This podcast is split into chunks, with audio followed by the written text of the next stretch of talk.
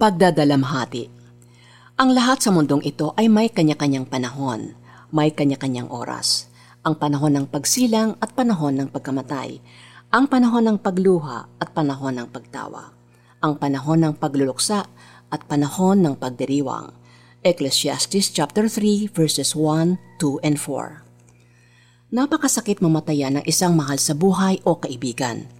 Subalit, wala na marahil higit pang masakit sa pagkawala ng isang minamahal na magulang, anak o asawa.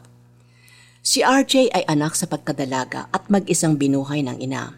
Walang mataas na pinag-aralan ang ina, kaya nakaranas sila ng matinding kahirapan. Nasaksihan ni RJ ang pagsasakripisyo ng kanyang ina, kaya naman nagsikap siya makapagtapos ng pag-aaral. Nang makagraduate sa college, nagtrabaho siya sa abroad Nabigyan ng magandang buhay ang ina at natupad ang pangarap na mabili niya ito ng isang condominium unit. Pero nang pauwi na sana siya ng Pilipinas para sorpresahin ang nanay niya, isang masamang balita ang natanggap niya. Pumanaw ang kanyang ina. Halos sumabog ang dibdib ni RJ sa sakit.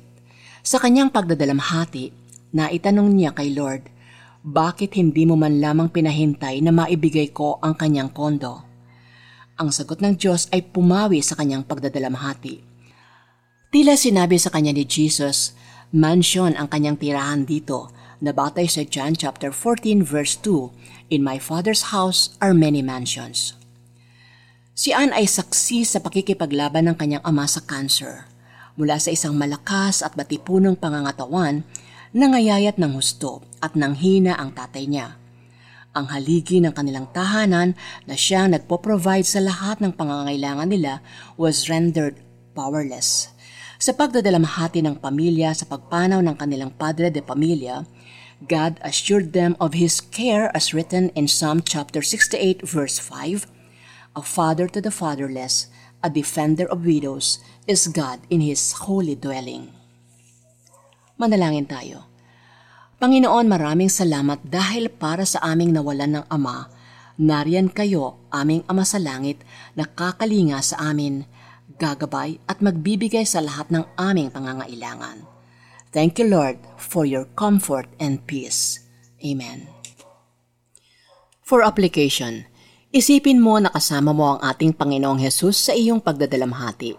Nauunawaan ka niya siya rin ay nagdalamhati sa pagkamatay ng kaibigang si Lazarus and he also endured physical death. Basahin ang John chapter 11 at Matthew chapter 27 verses 1 to 50.